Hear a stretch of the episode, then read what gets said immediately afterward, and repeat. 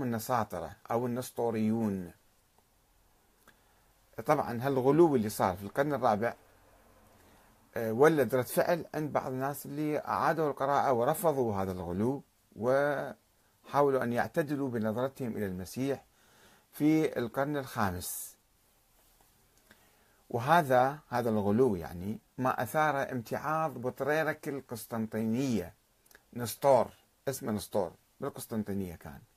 توفى سنة 451 الذي رفض ذلك البيان والاعتراف بعقيدة ثنائية الطبيعة أن طبيعة المسيح إلهية وأرضية ناسوتية ولاهوتية التي أقرها مجمع أفسس مجمع آخر أيضا عقدوا المسيحيون وأقروا هذا الشيء سنة 431 وقال بأن يسوع المسيح مكون من طبيعتين أو جوهرين منفصلين.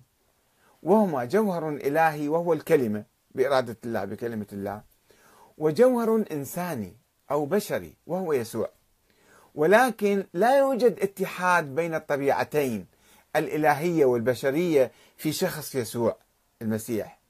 كما يقول الملكانيون ذلك السابقون. بل هناك مجرد صلة بين الإنسان والألوهة. بين الإنسان والله يعني. وبالتالي لا يجوز إطلاق اسم والدة الإله على مريم العذراء التي لم تلد إلها بل إنسانا فقط. حلت عليه كلمة الله أثناء العماد تعميده يعني. وفارقته عند الصليب. اجت فد روح عنده دخلت فيها كما يقول يعني دخلت في المسيح لما صار نبي إلى أن صلب فترة سنتين ثلاثة فقط في هالحالة كان هو في روح إلهية ولكن قبل ذلك كان إنسان عادي. وفضل هذا آه، النسطور آه، فضل استعمال عبارة والدة المسيح مو والدة, والدة الإله. وقام نسطور بتفسير الأناجيل تفسيرا جديدا أقرب إلى التوحيد. فقال إن الله تعالى واحد ذو أقانيم ثلاثة الوجود والعلم والحياة. كان يعني بالأقانيم هذه. ثلاث أبعاد عنده ثلاث صفات عنده يعني. وهذه الأقانيم ليست زائدة على الذات هي نفس ذاته الله هو عالم الله هو حي الله هو موجود. فقال ولا هي هو. هالصفات مو في شيء يعني أخرى زائدة عليه واتحدت الكلمة بجسد عيسى لا على طريق الامتزاج ولا على طريق الظهور به ولكن كإشراق الشمس في قوة على بلورة على زجاجة مثلا. كيف تشرق الشمس؟ هكذا أشرقت المعاني الإلهية على عيسى عليه السلام فأضاء. آه، وكظهور النقش في الشمع. إذا أنت عندك شمع أو تنقش في الشمع.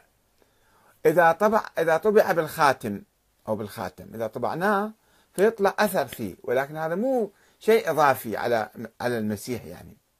وقال إن القتل وقع على المسيح من جهة ناسوته على الطبيعة البشرية يعني لا من جهة لاهوته. الصفة اللاهوتية الإلهية لم تقتل إنما ارتفعت لأن الإله لا تحله الآلام. ما دام المسيح تألم وصلب فإذا هو ما كان إله هذا.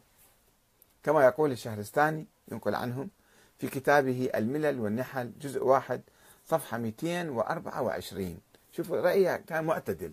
طبعا هم المسيحيين كلهم لو يناقشون كيف ولد المسيح ما عندهم دليل على أنه ولد من بصورة غير طبيعية.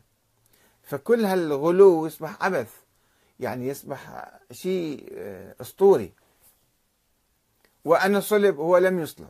يعني هذه أساس العقيدة إحنا ناقشناها في حلقات سابقة. ولكن هذه العقيدة انتشرت ذيك الأيام وبالتالي بنوا عليها. كل يوم كانوا يبنون شيء جديد عليها.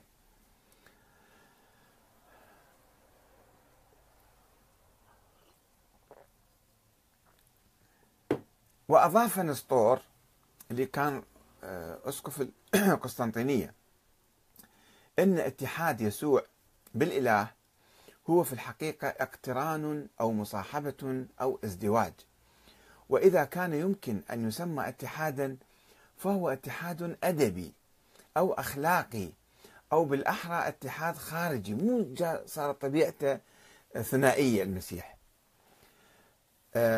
وليس اتحادا حقيقيا ثابتا وإنما هو اتحاد أقرب ما يكون إلى نوع من التآلف بين كائنين مميزين في طبيعتهما وجوهرهما.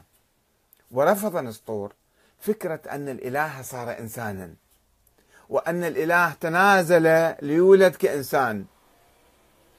وقال بأن المسيح هو في الحقيقة إنسان لابس الإله يعني صار عنده صفة إلهية.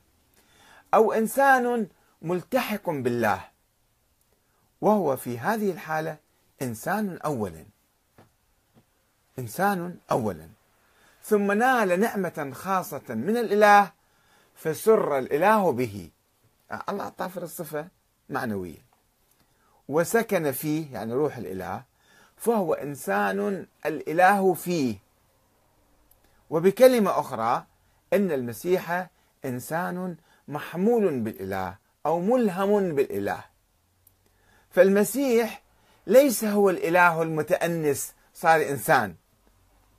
إنما هو إنسان ملتحف بالإله. وهو والحالة هذه لا يكاد يفترق كثيرا عن إنسان تقي أو قديس وليس هو الإله عينه.